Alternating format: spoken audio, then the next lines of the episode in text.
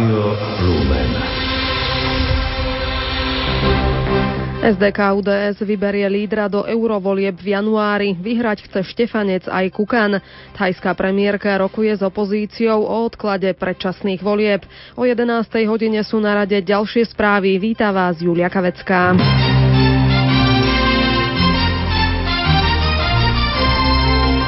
Opozičná SDK UDS by mala rozhodnúť o lídrovi v májových voľbách do Európskeho parlamentu do konca januára. Presný termín stranických primárnych volieb má určiť prezídium v najbližších dňoch. O post lídra majú záujem podpredseda strany a poslanec Ivan Štefanec, ako aj súčasný europoslanec za SDK UDS a exminister zahraničných vecí Eduard Kukan. Poslanci Smeru v spolupráci s Ministerstvom spravodlivosti plánujú na rokovanie parlamentu predložiť novelu, ktorá má sprísniť podmienky pre podnikanie nebankových inštitúcií a obmedziť úžerné praktiky. Podľa poslanca Ota Brixiho bude v prvom rade potrebné zmeniť samotnú definíciu úžery a stanoviť aj veľkosť písma na zmluvách o spotrebiteľských úveroch. Po dlhých rokoch na Slovensku mám pocit, že prichádza čas, kedy sa spotrebiteľské správanie, poskytovanie úverov a správanie niektorých nebankových spoločností bude musieť prispôsobiť potrebám a chceniu väčšinovej spoločnosti a všetky tie nekalo obchodné, e, nekalo spotrebiteľské praktiky, ktoré na Slovensku boli, vymiznú. Podľa podpredsedu opozičnej strany SDK UDS Ivana Štefanca si ochrana spotrebiteľa zaslúži väčšiu pozornosť. V tomto prípade však ide o duplicitnú iniciatívu. Vláda totiž už schválila koncepciu ochrany spotrebiteľov na finančnom trhu. Zároveň dodal, že tento komplexný materiál sa pripravoval takmer dva roky, a to za účasti odborníkov Národnej banky Slovenska a Ministerstva financií. Svetý otec František vo včerajšom poludňajšom príhovore na Aniel pána oznámil mená 19 nových kardinálov, ktorých vymenuje počas konzistória 22. februára na sviatok katedry svätého Petra.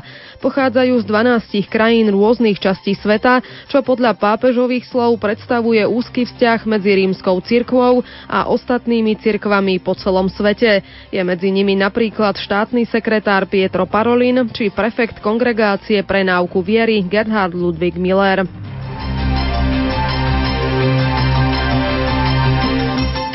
Thajská premiérka Inglang Šinavatrová privítala dnes vodcov protivládnych demonstrantov a politických strán na rokovaní o návrhu volebnej komisie oddialiť dátum predčasných volieb. Tie predsedníčka vlády pôvodne stanovila na 2. februára. Ministri doteraz hovorili, že odklad volieb by vzhľadom na ústavu nebol možný. Podľa volebnej komisie by sa ich dátum však mohol posunúť. Jeden z členov navrhol 4. máj. Po pakistánskom tínedžerovi, ktorý minulý týždeň zabránil teroristickému útoku a zachránil tak pravdepodobne stovky svojich polužiakov, pomenujú štadión a školu. Miestná regionálna vláda rozhodla aj o vyplatení sumy 5 miliónov rupí, teda 34 tisíc eur chlapcovej rodine. Tínedžer by mal dostať aj najvyššie štátne vyznamenanie na návrh pakistánskeho premiéra Navaza Šarifa. Slovenská tenistka Daniela Hantuchová sa prebojovala do druhého kola dvojhry na Grand Slamovom turnaji Australian Open v Melbourne. Semifinalistka z roku 2008 si v úvodnom kole ako nasadená 31 poradila s britskou kvalifikantkou Heather Watsonovou po trojsetovej bitke 7-5, 3-6 a 6-3. Jej ďalšou súperkou bude v noci na stredu Češka Karolína Plíšková. Počasie. Dnes máme malú miestami zväčšenú oblačnosť, v nižších polohách bude o jedinele hmlisto alebo zamračené nízkou oblačnosťou. Denná teplota vystúpi na 2 až 7, na horách vo výške 1500 metrov na 2 stupne. Fúkať bude slabý, popoludní prevažne južný vietor do 4 metrov za sekundu. Aktuálnu situáciu na cestách ponúka Stela Centrum dopravných informácií.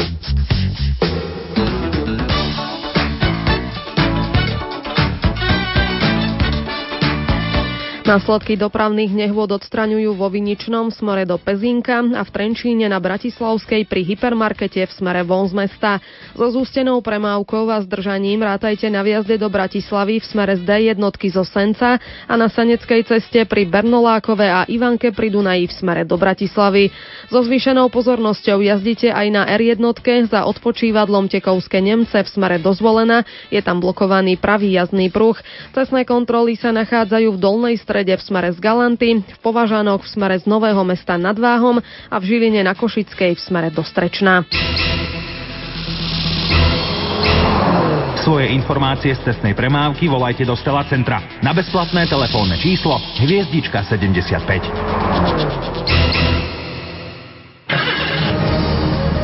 K istotám pre jazdu autom patrí aj poistenie auta. Ponúkame vám ho aj na našej stránke www.lumen.sk.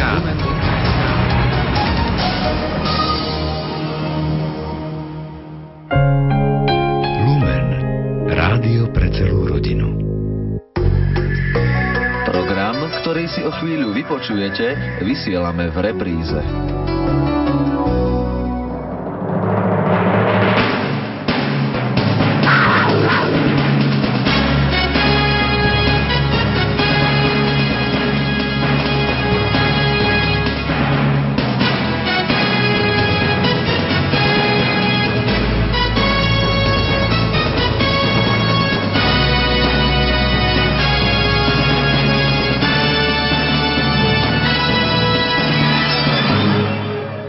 Priatelia, vítajte pri aktuálnom vydaní relácie zaostrené. Pred týždňom sme sa venovali prezidentským voľbám v diskusii s politológom. Dnes zostaneme verní veľmi dôležitej spoločenskej téme, konkrétne téme korupcie. Ponúkneme vám však čosi viac ako v iných médiách. Rádio Lumen je poslané uvažovať o veciach do hĺbky a nie len povrchne či manipulatívne voči svojim poslucháčom. V tomto duchu sa zameriame na korupciu očami súčasného pápeža Františka. Ten je autorom štúdie korupcia a hriech, v ktorej uvažuje o tom, odkiaľ sa korupcia vzala a ako ovplyvňuje srdce človeka a či je korupcia prítomná aj v cirkvi. Ak máte záujem preniknúť až na koreň veci, zostaňte s nami a dozviete sa viac. Autorom dnešného zaostreného je redaktor Ivo Novák.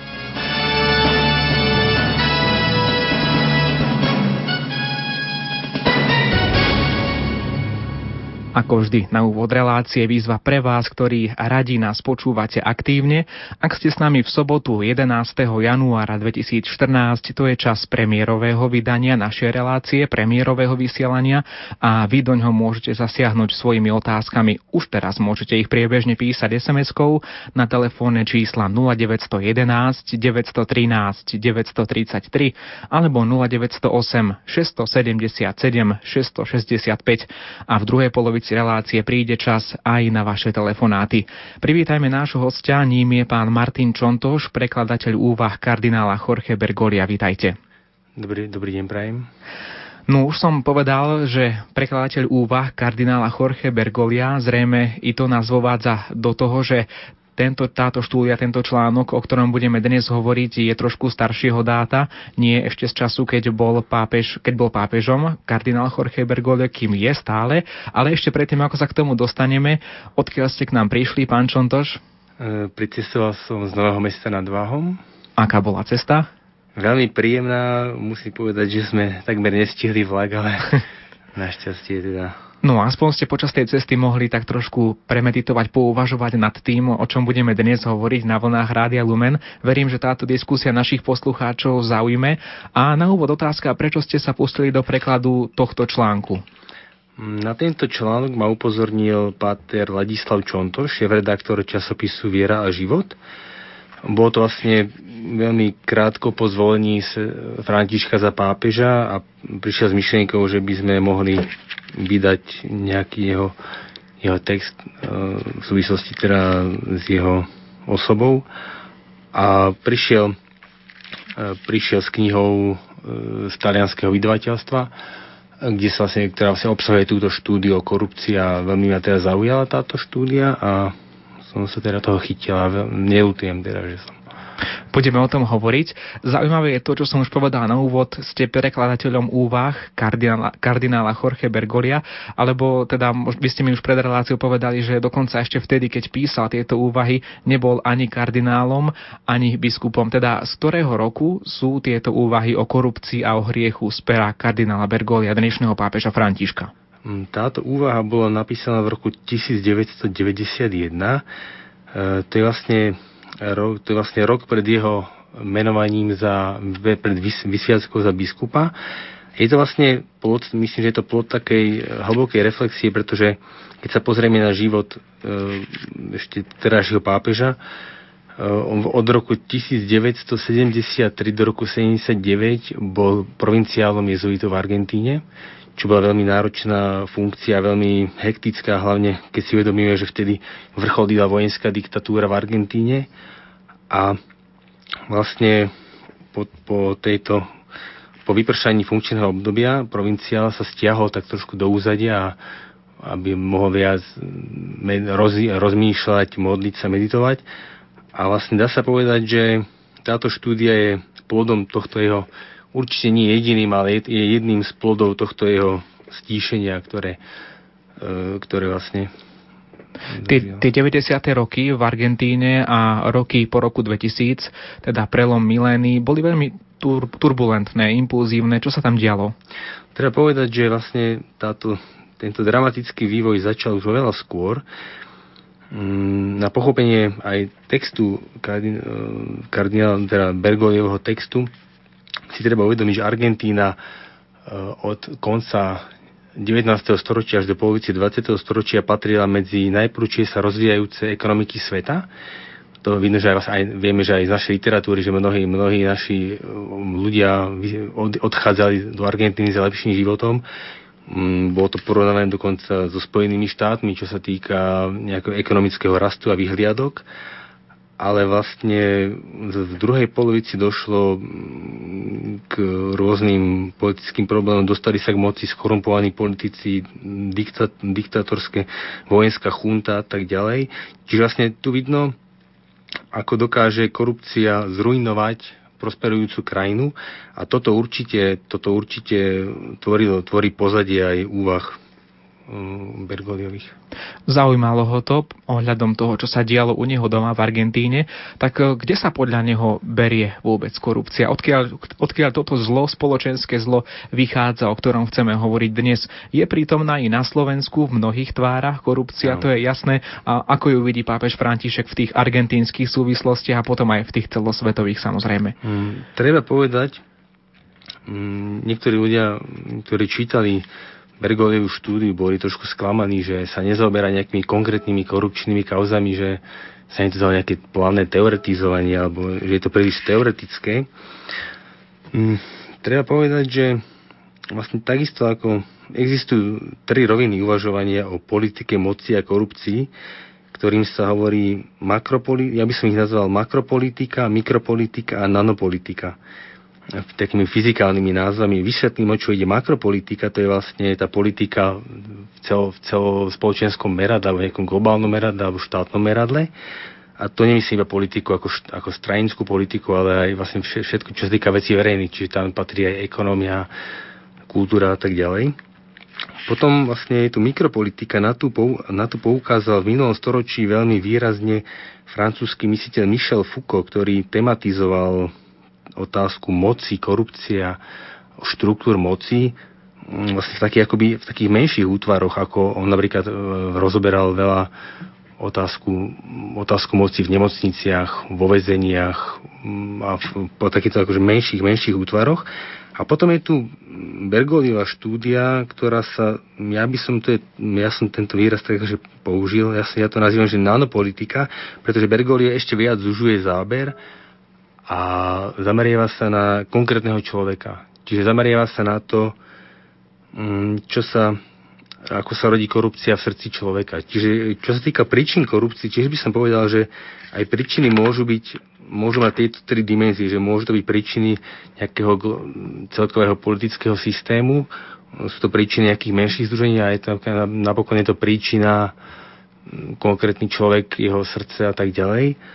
A v tomto je Bergoglio verný jezuitskej tradícii skúmania ľudského srdca. Vlastne Ignác veľmi zdôrazňuje, svätý Ignác, zakladateľ jezuitskej rehole, zdôrazňuje potrebu skúmať svoje srdce, jeho, jeho skryté motívy a tak ďalej. A toto Bergoglio veľmi až takým, som povedal, takým skalpelom veľmi, veľmi, veľmi precízne analizuje práve tieto najhlbšie motívy ľudského srdca. Uvažujeme podľa vás my, kresťania, o korupcii dostatočne pozorne ako o hriechu proti Bohu, pretože samotný názov tej štúdie korupcia a hriech naznačuje, že sa to ako si zrejme bude týkať seba navzájom korupcia a hriech, ako to spolu súvisí, alebo možno i ako sa to spolu rozchádza. No, v prvom rade, čo sa týka nejakého postoja kresťanov voči korupcii, treba povedať, že to nie, netýka sa iba kresťanov, je to celkovo, celkovo postoj spoločnosti, na to poukazuje aj Bergoglio, že v, sa vyvinula v spoločnosti určitá kultúra korupcie, že korupcia sa stala niečím systematickým, určitou chobotnicou a stala, čo je najhoršie, stala sa niečím bežným, samozrejmým a pomerne tolerovaným. A aj pre mnohých kresťanov, aj mnohí kresťania to tak teda vnímajú.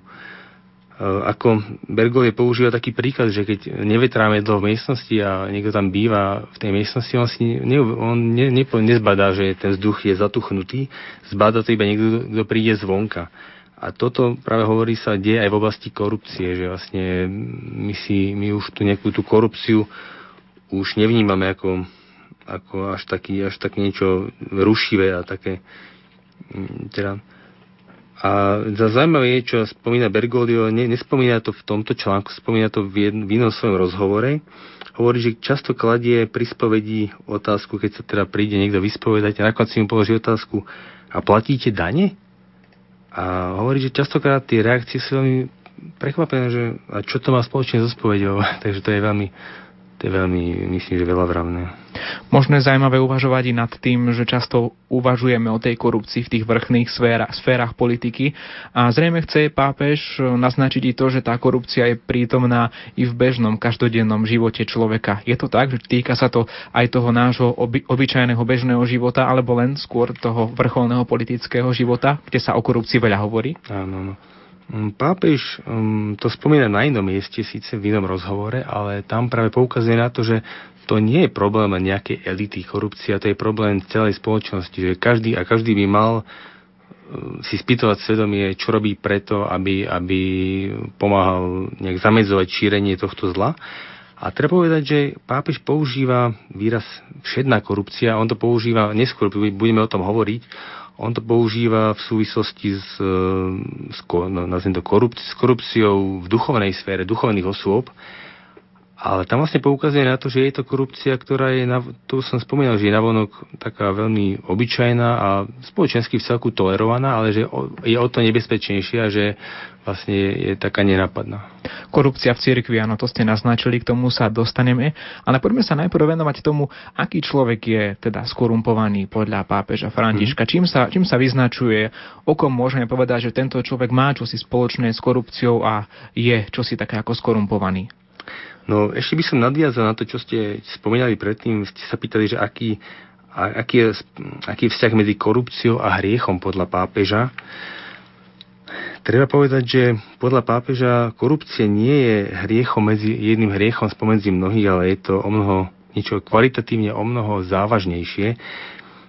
Dal by sa to prirovnať k niečomu, určite poznajú mnohí z hodín náboženstva pojem hriech proti duchu svetému a jedným z nich je E, opováživé spoliehanie sa na Božie milosrdenstvo. Kde vlastne človek si hovorí, no ja síce robím zlo, ale veď, čak, pán boh je, veď Pán Boh je milosrdný, On mi odpustí. A skorumpovaný človek ide ešte ďalej. On hovorí, ja nepotrebujem milosrdenstvo a Božie odpustenie. Čiže e,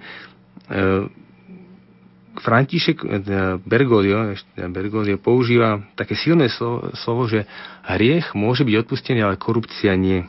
A to nie je preto, že Boh nemôže odpustiť skorumpovanej osobe, ale že ona táto osoba necíti potrebu odpustenia. Vlastne odpustenie musí byť, na odpustenie musí byť ten, kto ho dáva, aj ten, kto ho príjma. Takže mm, Bergoglio vyjadruje, vyjadruje to asi takým spôsobom, ho zacitujem, kde hovorí, že Boh neunávne odpúšťa, no skorumpovaný človek sa neunúva prosiť ho o odpustenie. pokiaľ ide o tie nejaké charakteristiky skorumpovaného človeka, Bergoglio používa výraz skorumpované srdce. V prvom rade poukazuje na, on to nazýva, že finalita ľudského srdca. Znie to veľmi, veľmi zložito, ale je to veľmi jednoduchá vec, že ľudské srdce sa potrebuje k niečomu upnúť. Keď človek vlastne odmietne Boha, tak sa upne k niečomu inému, ale človek potrebuje, potrebuje mať niečo, k čomu upína svoje srdce. A Františ Bergoglio, prepačte, Bergoglio vlastne poukazuje na to, že od skúsenosti, od skutočnosti korupcie prechádzame k skúmaniu srdca a vlastne k tomu, prichádzame k skúmaniu pokladu tohto srdca, k čomu sa človek upína. Ehm, takou prvou črtou, ktorú v texte Bergoglio vyzdvihuje, je sebestačnosť človek má pocit, že, že si vystačí sám, že nepotrebuje, nepotrebuje Boha, nepotrebuje nejak nadprirodzenú skutočnosť. Ale v skutočnosti je to niečo veľmi zdanlivé, pretože ako sme už poukázali, človek potrebuje mať nejakého Boha a či už je to Boh s veľkým Boh alebo s malým Boh, nejaká modla, v skutočnosti otročí falošnému pokladu, keď odmietne Boha. A tento rozpor vlastne sa, toto vytvára určité napätie, že človek si myslí, že je sebestačený a zároveň zároveň vlastne sa upína na nejakú falošnú modlu. Ale čo som už spomínal, skorumpovaný človek, čo je, veľmi, čo je na tom veľmi zákerné, si nie je vedomý svojho stavu, pretože jednoducho má pocit, že všetko je v poriadku, že on je, on je ten, kto určuje dobro a zlo on používa, Bergoglio používa taký výraz, že je to ako so zápachom z úst, že vlastne musia človek na to upozorniť druhý, on sám na to, sám na to zväčša nepríde a používa taký ďalší výraz anestézia svedomia. Že akoby svedomie je akoby umrtvené nejakou, nejakou a poukaz, Ber, Bergoglio poukazuje na to, že zvyčajná cesta záchrany pre takýchto ľudí je zväčša určitý nejaký šok, ktorý zažijú v živote, či už je to nejaká strata blízkeho alebo choroba, alebo že vlastne, že, len, že zväčša len takýto nejaký fakt naozaj prudký šok ho môže zatriasť ním a nejako prebudiť z tohto stavu. Len toho môže zastaviť taký nejaký veľký áno, zvrat, myslíte? Veľmi, veľmi, veľmi ťažko, že vlastne ten človek nie je schopný vy, vykonať nejakú úvahu, nejakú reflexiu nad svojím, nad svojím stavom. Ďalej je tu, ďalším prvkom je predstieranie, pretvárka. Ehm, Bergoglio hovorí o kulte uhladených spôsobov, že vlastne skorumpovaný človek akoby práve tým, tými svojimi príjem, príjemnými takými uhladenými spôsobmi zakrýva zlobu svojej korupcie. Ako, tak to, to je asi obdob, obdoba toho, čo, toho nášho známeho v, Slo, na, v Slovenčine šaty robia človeka, ako, ako sa hovorí. V tejto súvislosti by som spomenul taký zaujímavý experiment, ktorý robili psychológovia, myslím, že to bolo na niektorej americkej univerzite, kde deťom premietali dve scény. E, na jednej scéne, jedna scéna spočíva v tom, že prišiel pán v obleku, v kravate, zaklopal slušne a povedal, povedal dievčatku, je mamička doma? Že áno, ale teraz je v kuchyni, tak ne, nevyrušuj, ja prídem, zoberiem si váš televízor a odnesem si ho. A na druhej, na druhej nejakej tej sekvencii, druhá scéna, ktorú premietajú deťom, je, že vidia nejakého žobráka, ktorý je otrhaný a na kare vezie televízor. A deti mali povedať, ktorý z nich je podľa nich zlodej. A väčšina z nich poukázala vlastne na toho žobráka s károu. Že vlastne to je, to je vlastne to, v podstate, čo sa deje aj pri korupcii, že um, sa ľahko necháme teda oklamať takými nejakými uhladinými spôsobmi. Môžeme teda vo všeobecnosti skonštatovať to, že ak hovoríme o nejakom človeku, ktorý je v korupčných sférach, ktorý má čosi s korupciou, zväčša to nezistíme. Je to, je to teda veľmi ťažko zbadateľné, že takýto človek tu medzi nami je. Mm, Niekedy, niekedy, je to, niekedy je to možno viac, záleží si o to, ako, ako je ten človek sa schopný to maskovať, túto korupciu, ale naozaj, ne, nepovedal by som, že vždy, že to nie je možné zistiť. Ono to asi to zväčša vidie na povrch, ale časokrát to dosť dlho trvá a niekedy to naozaj veľmi, veľmi ťažko. Ale vo všeobecnosti áno. človek skôr skrýva toto korupčné áno, správanie. Áno, toto práve Bergoglio poukazuje na to, že to je niečo ako choroba, ktorú človek skrýva pred druhými a sa snaží maskovať, aby to si ho teda nevšimli. Ako sa človek vôbec dostane do takýchto korupčných sfér? Čo môže byť na nich také príťažlivé? Prečo sa dostať do takéhoto niečoho? Keď hovoríme dnes o tom ako o zle, ja verím, že naši poslucháči vnímajú korupciu ako zlo, ale na druhej strane možno niektorí z nich, alebo možno i my, nedaj Bože, sa raz dostaneme do tých korupčných sfér a niečo človeka na tom predsa príťahuje. Čo je také príťažlivé? Citlivé na tomto? Mm, Bergoglio o tom vyslovene nepíše mm, o, nejak, o nejakom čo, čo, o motiváciách človeka pre vstup do korupčných sfér. Tu by som sa možno pokusil o takú svoju domnienku alebo takú určitú interpretáciu jedného evanielového textu. Samozrejme netvrdím, že to je nejaká vyčerpávajúca, vyčerpávajúca analýza, to je môj názor je, určite poznáme text, kde vlastne sa tam pokúša Ježiša na púšti a kde ho vlastne pokúša, aby premenil kamene na chleby, aby sa vrhol z chrámu a aby sa mu klaňal. A niektorí exegeti práve to vysvetľujú tak, že toto sú ako také tri najväčšie pokúšenia človeka. To premenenie kameňov na chlieb je po, symbolizuje pokušenie rozkože, rozkoše, peňazí a majetku. Čiže to je možno, že jedno, jedno, jeden ten, tá, ten dôvod vstupu do korupčných sfér. A potom je to pokušenie moci. Padni na zem a budú ti patriť všetky, všetky kráľovstva sveta. A tretím, tretím pokušením, kde vlastne diabol navádza Ježiša, aby sa vrhol z chrámu, že anieli ho zachytia, hovoria ex, títo exegeti, že to je vlastne pokušenie utiec pred zodpovednosťou. Že vlastne Pán Boh to spraví za mňa a toto možno, že až tak sa netýka až tak tých ľudí, ktorí sú skorumpovaní, ale skôr ľudí, ktorí e, lahostane pozerajú na, na korupciu, nejaké ľudí, ktorí teda skôr tých, nie tých, tie elity, ale skôr tých, ktorí sú, ktorí, tých, tie väčšiny, ktorá vlastne uteká, zbavuje sa zodpovednosti a možno, že to práve je živnou pôdou pre. Tu môžeme rozvinúť aj takú inú podotázku, ktorú zrejme síce pápež František v týchto svojich úvahách nerozvíja, ale predsa len korupcia nie je len o tom, o tých ľuďoch, ktorí povedzme prijímajú napríklad úplatky, ale je to aj o nás, ktorí tie úplatky možno z tej, z tej strany nižšej vrstvy často dávame. Že povedzme jednoduchý príklad, ľudia prídu k lekárovi nejaký bežný výkon, ktorý sa dá porovnať povedzme s výkonom v inej profesii, ale predsa u toho lekára čo si nechajú, nejaký, nejaký ten dar, či už peňažný, alebo vecný, alebo čokoľvek. A síce vieme hovoriť o korupcii, že je to zlo, ale predsa ju takýmto spôsobom robíme, takéto vnímanie choroby. Vnímate to aj vy takto podobne? Viete, ja som počul taký príklad trošku z iného súdka, keď sa hovorí o šetrení o nejakých ekonomických opatreniach, všetci, všetci kričia, že vlastne treba, treba šetriť, treba rozumne hospodáriť, ale keď, keď sa to má dotknúť toho konkrétneho človeka, tak vlastne hneď okamžite teda, to je pochopiteľné, že cúne. Čiže Áno, myslím, že niečo podobné sa deje aj s korupciou, že predsa ten človek, keď ide k lekárovi, tak uh, že povedzme pri pôrode, pri nejakej operácii, tak chce sa nejako poistiť a vlastne že bohužiaľ je to, je to tak. Ale, ale vlastne to pápež na to poukazuje, že to, ako som už spomínal, že to nie je vecou len tých vlastne dá sa že nielen, nielen tí, ktorí páchajú zlo, ale aj tí, ktorí vezme, tolerujú to zlo, sú vinní. Takže.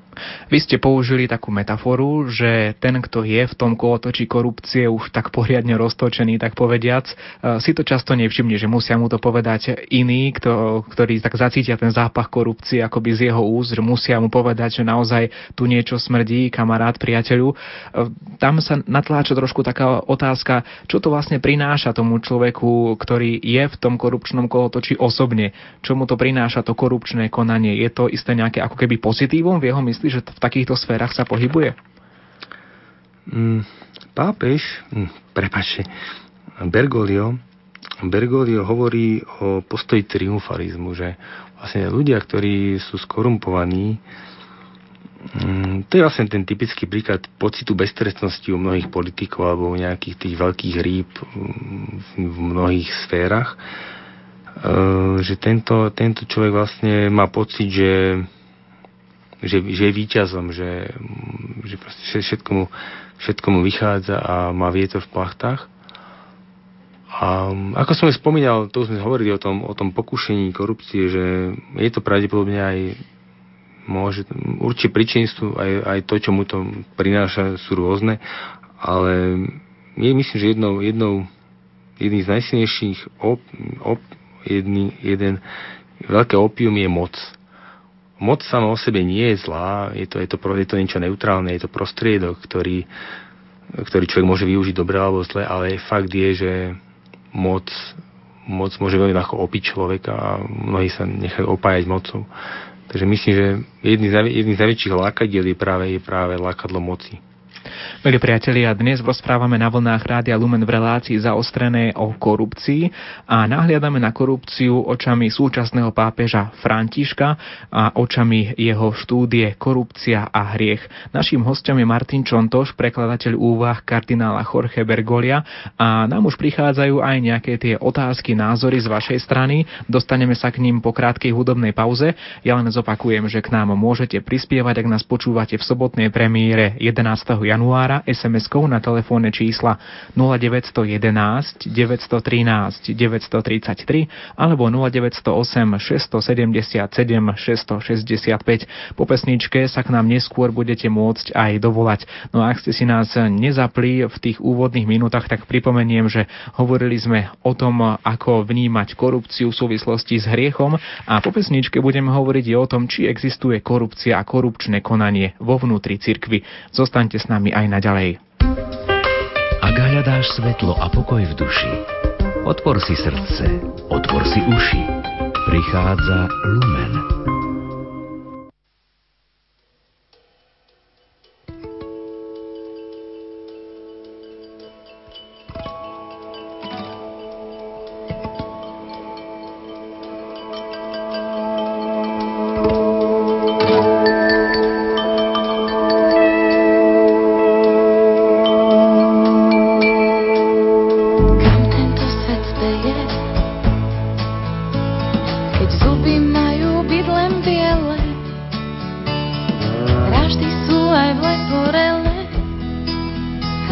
svet speje.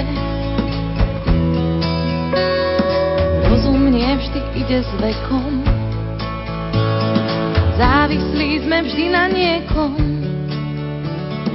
Zaspávame vďaka liekom, čo robiť s dušou človeka. Sloboda na rieka, lebo nás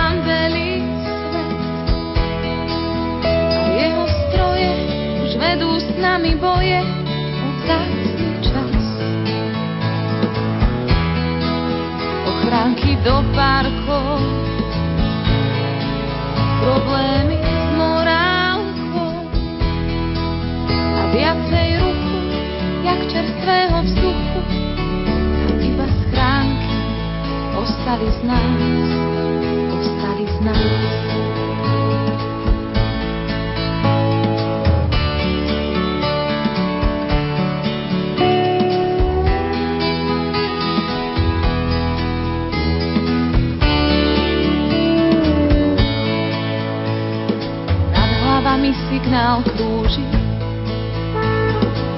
človek zvláštnym Bohom slúži. Zo žien sa stávajú muži, čo dobíjajú pevnosti. Hádame sa pre hlúposti, blížime si až do kostí. Našich myšlienok sa niekto zhostil, chce riadiť život človek sloboda narieka, lebo nám velí svet a jeho stroje už vedú s nami boje o vzácný čas. Ochranky do parkov, problémy s morálkou a viacej ruchu, jak čerstvého vstupu González now.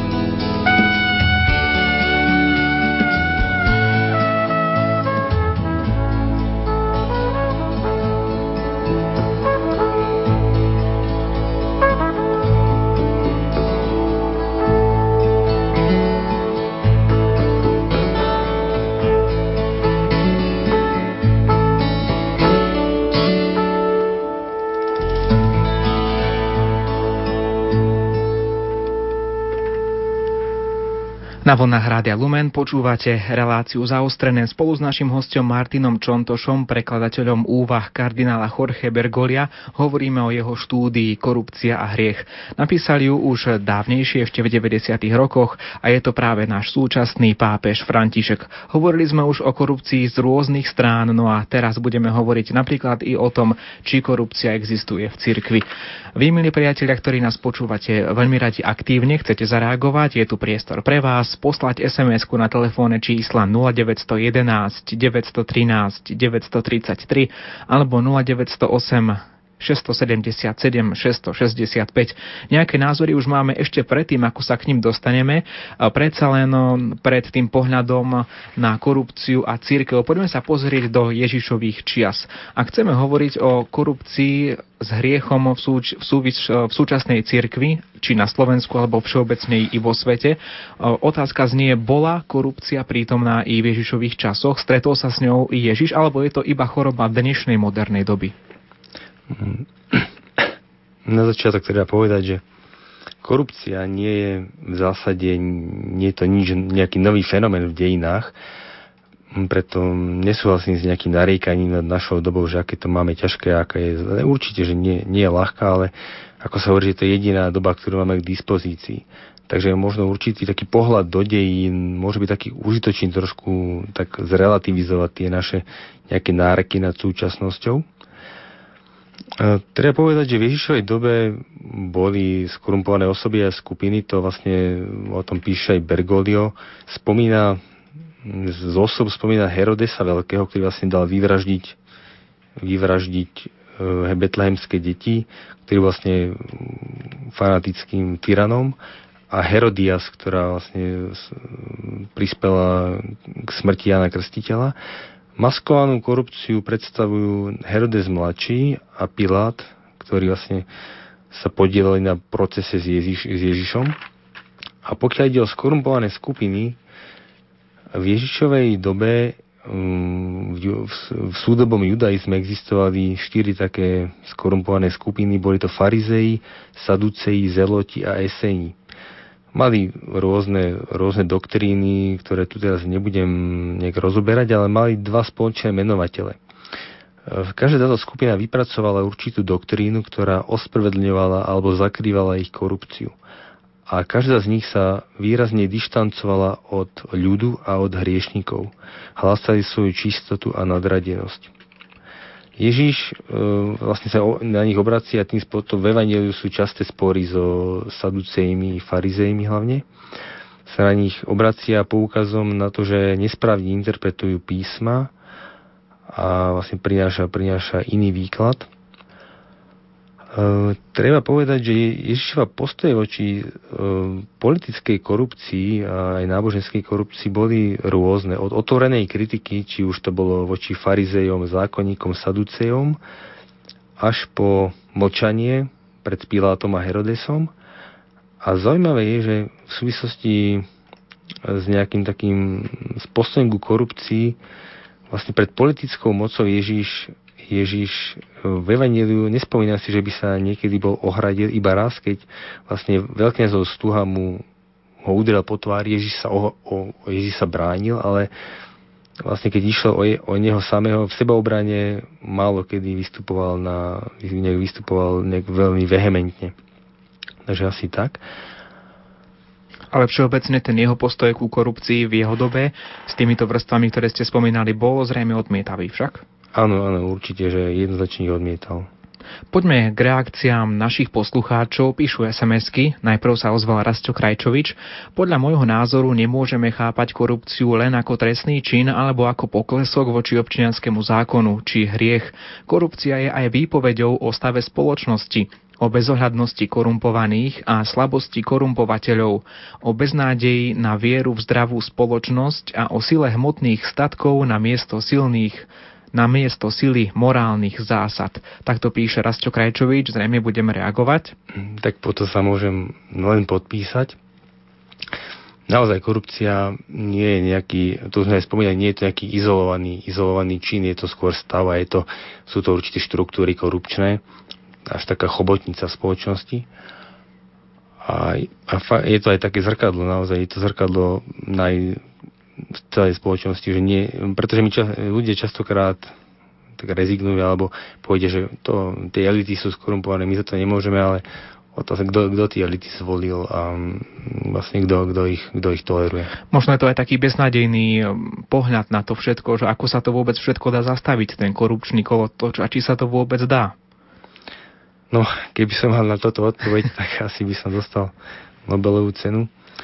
Um, určite, um, v každom prípade nemám nejakú konkrétnu odpoveď, ale čo myslím, že čo treba vziať do úvahy je, že Mm, korupcia to nie je len nejaký technický problém, ktorý sa vyrieši dokonalejšou legislatívou, dokonalejšími nejakými opatreniami technicko-legislatívneho rázu. Korupcia je v prvom rade etický problém a preto aj riešenia musia, musia byť, ne, nehovorím, že politické riešenia sú zanedbateľné, ale nedá sa to riešiť čisto legislatívne technicky.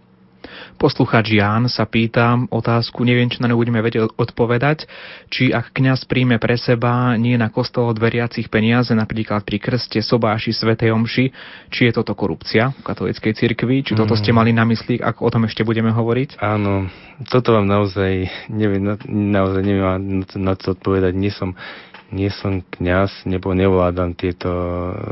Nech by som sa nejako vyhýbať odpovedi, ale naozaj neviem, neviem, neviem odpovedať. Poďme ďalej. Korupcia je nielen krádež, ale aj zabíjanie blížneho. Takto radikálne reaguje poslucháč, ktorý sa podpísal uh, ako pseudonym Nitran. Tak... Áno, ono vlastne korupcia sa väčšinou chápe ako nejaká majetková, majetková korupcia, ale treba povedať, že to je niečo o mnoho, o mnoho širší fenomén. Čiže naozaj ja by som povedal, že korupcia je zabíjanie dôvery medzi ľuďmi, pretože e, korupcia má, častokrát sa ukazuje, sa vyčíslujú rôzne dopady korupcie finančné na spoločnosť. A my máme dnes tendenciu brať do úvahy len to, čo sa dá vyjadriť nejako finančne alebo nejako kvantitatívne, ale myslím, že o mnoho horším dopadom korupcie je práve rozkladanie väzieb medzi ľuďmi, väzieb nejakej solidarity a dôvery. Toto je o mnoho väčší kapitál ako finančný kapitál. Poslucháč Jan opäť reaguje, páčila sa mu metafora, píše o špinavom chlebe, ale my sme hovorili skôr o tom eh, takom smradľavom dýchu, a tak môžem povedať, že to je korupcia, že mm, ten, ktorý mm, túto nepríjemnosť má, tak to necíti, ale musia ho na to upozorniť druhý, tak je to niekedy s korupciou, to boli vaše slova, trošku Aha. ich parafrázujem, ale on hovorí o špinavom chlebe medzi lajkmi a v politike, to znamená možno niečo, čo si zarobíme, kúpime za tie korupčné peniaze. Aha. Pôjdeme, pôjdeme asi ďalej, alebo budeme reagovať k tomuto. Pôjdeme ďalej. Peter z Vrakune sa ozýva. Pozdravujem vás a ďakujem za zaujímavú a hodnotnú tému. Som presvedčený, že v dnešnej dobe je podstatne nebezpečnejší rast a posilňovanie nemajetkovej korupcie, ktorá oveľa viac a silnejšie ovládne medziludské vzťahy a závislosť príjimateľa od poskytovateľa výhod. Čo vy na to? Pýta sa Peter. Možno by... To som už mm-hmm. spomínal aj v súvislosti s tými ekonomickými dopadmi korupcie. Že... Ja, vás, ja vás ešte preruším. Čo by sme hľadali pod tým pojmom nemajetková korupcia? Čo by to bolo? Možno mm, napadajú mi nejaké, nejaké výhody konkrétne? Áno, teda, že určite, určite. Podpora že za niečo, za nejakú nejaké, službu? Áno, nejaký rodinkárstvo, že, že nie priamo úplatkom, ale nejaké protežovanie, nejaké protekcie a tak ďalej. Zrejme, myslím, že toto, toto má poslúchať na mysli. A toto myslím, toto, to som že spomenul, že to nie je o nič menej, o nič menej zhubné ako majetková korupcia a že to vlastne má, máme tendenciu zužovať korupciu viac menej len na, len na nejakú majetkovú korupciu, ale vlastne súhlasím s tým, že určite je to rovnako zubný fenomén. Mali priatelia, do konca relácie nám zostáva ešte niečo menej ako 15 minút. Vy sa môžete ozvať telefonicky na telefóne čísla 048 471 08 88 alebo 048 471 08 89 a položiť nejakú otázku poprosím k téme, k dnešnej téme korupcia a hriech vo svetle úvah kardinála Jorge Bergolia, nášmu hostovi Martinovi Čontošovi, preklad, prekladateľovi jeho úvah. Mali by sme mať prvý telefonát. Dobrý deň, halo, počujeme sa.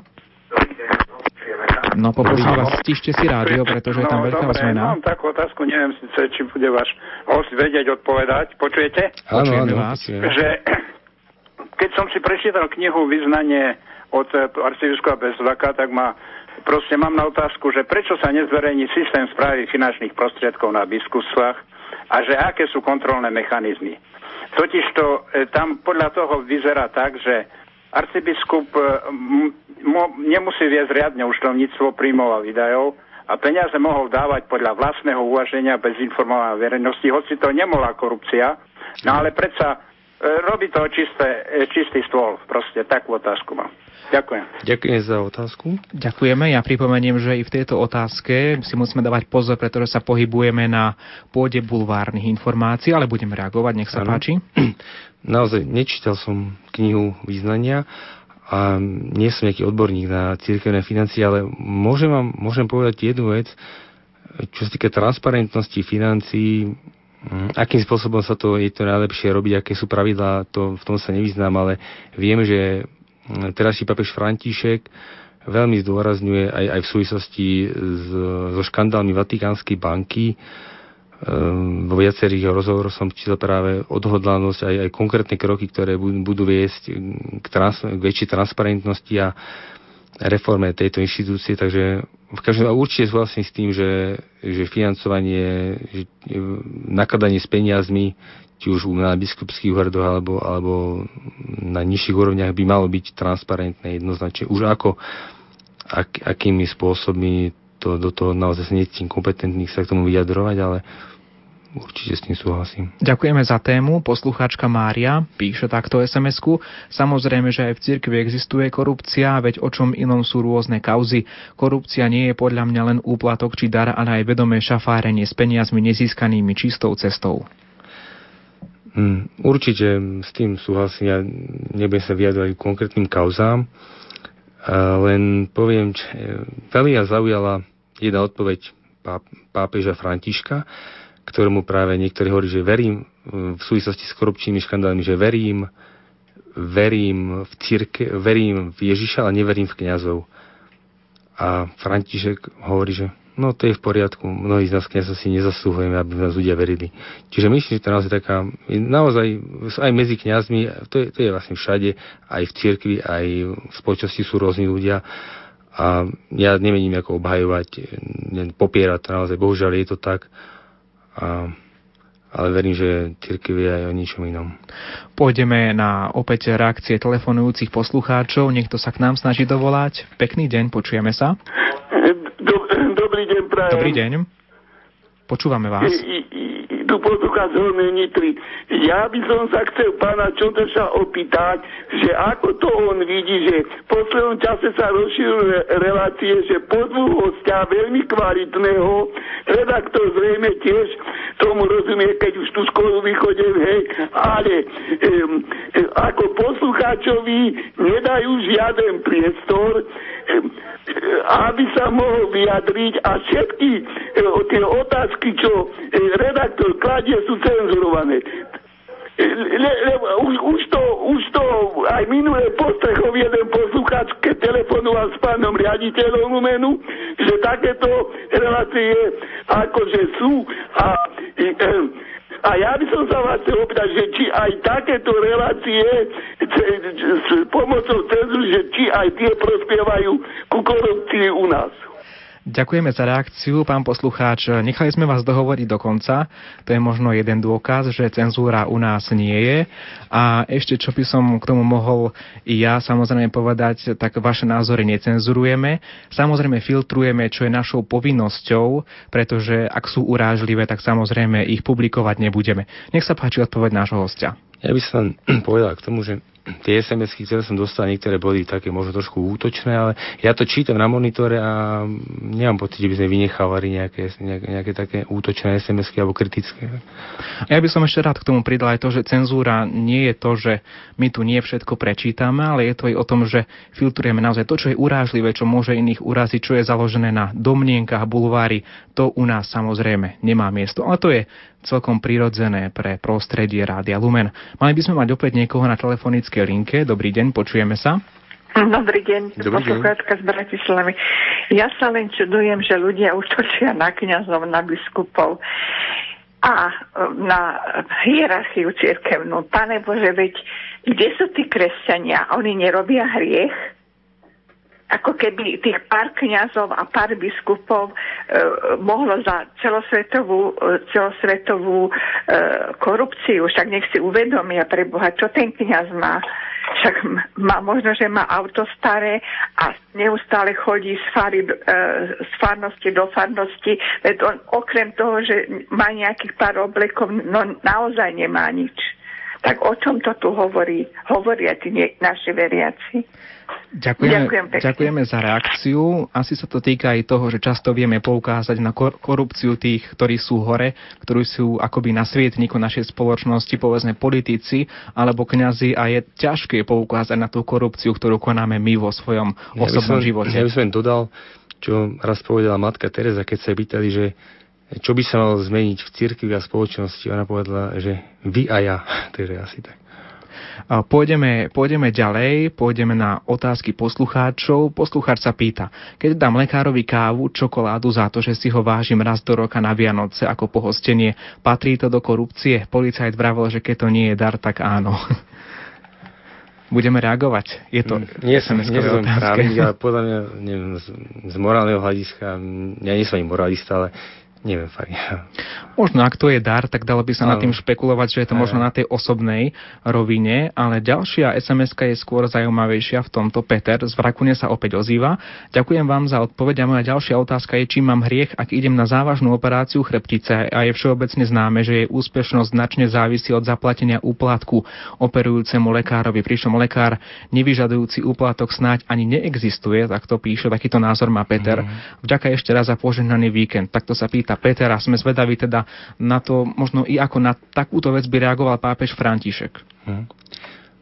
Tak ale je to veľmi, určite to je veľmi ťažká dilema. Ja chápem, že veľmi ľahko sa hovorí od mikrofónu o korupcii a keď niekto zažíva takúto dilemu, že je to veľmi ťažké, možno, možno skúsiť, ale naozaj necítim sa, ja nie som, nie som odborník na, na morálku, na etiku, ale možno predsa skúsiť nájsť. Ja myslím, že ešte tých pár poctivých lekárov ešte sa dá nájsť. Neviem, ale, ale cháp, naozaj nechcem, nechcem sa stavať do úlohy nejakého, nejakého sudcu. Alebo, ale, No, poďme trošku od tých posluchárských otázok aj opäť späť k tomu, čo sme chceli naznačiť, a to je to, či existuje korupcia v cirkvi. Poslucháči už naznačili svoj názor a povedzte k tomu aj vy, čo píše pápež František. Pápež, pardon, Pápež poukazuje, pápež poukazuje na to, že sa nebude zaoberať nejakými veľkými korupčnými škandálmi v cirkvi. Nemyslím si, že by to bolo kvôli tomu, že by chcel obchádzať, ale chce sa skôr zamerať e, skôr na tzv. on to že všedná korupcia, čo znie teda dosť, dosť zvláštne. A mm, vlastne tým nemyslí že tá korupcia je nejaká, je to nejaký, nechci ju bagatelizovať, ale skôr poukazuje na tú jej na tú je zákernú, zákernú nenápadnosť. A táto korupcia sa podľa neho prejaví najmä vo vlažnosti, e, vlažnosti duchovných osôb.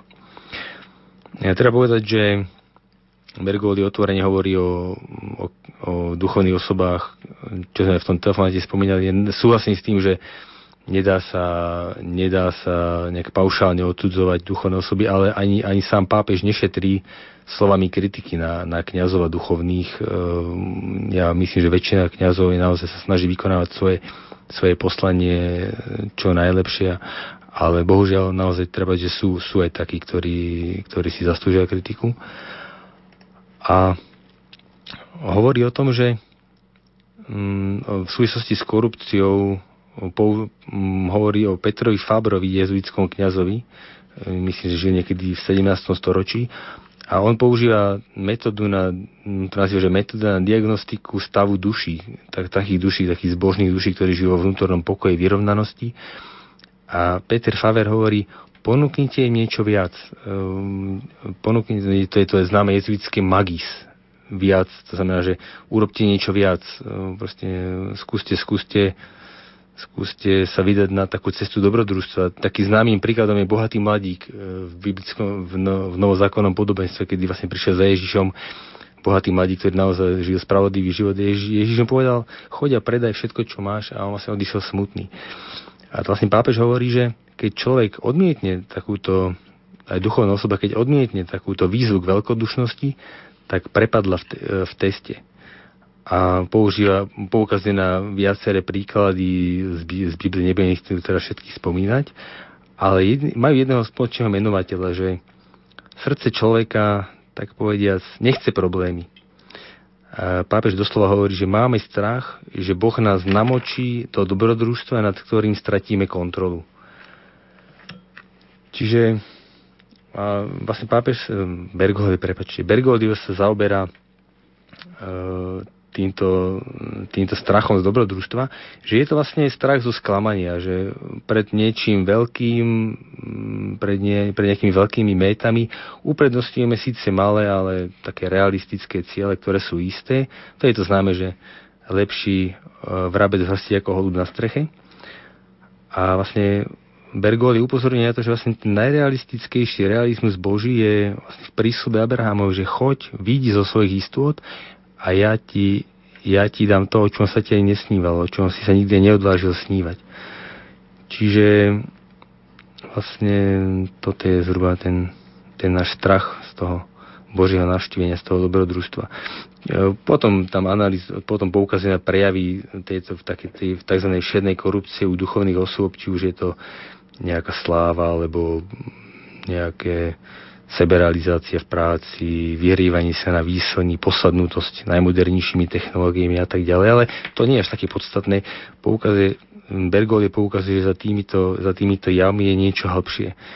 A to je duchovná vlažnosť, on to nazýva duchovné svetáctvo.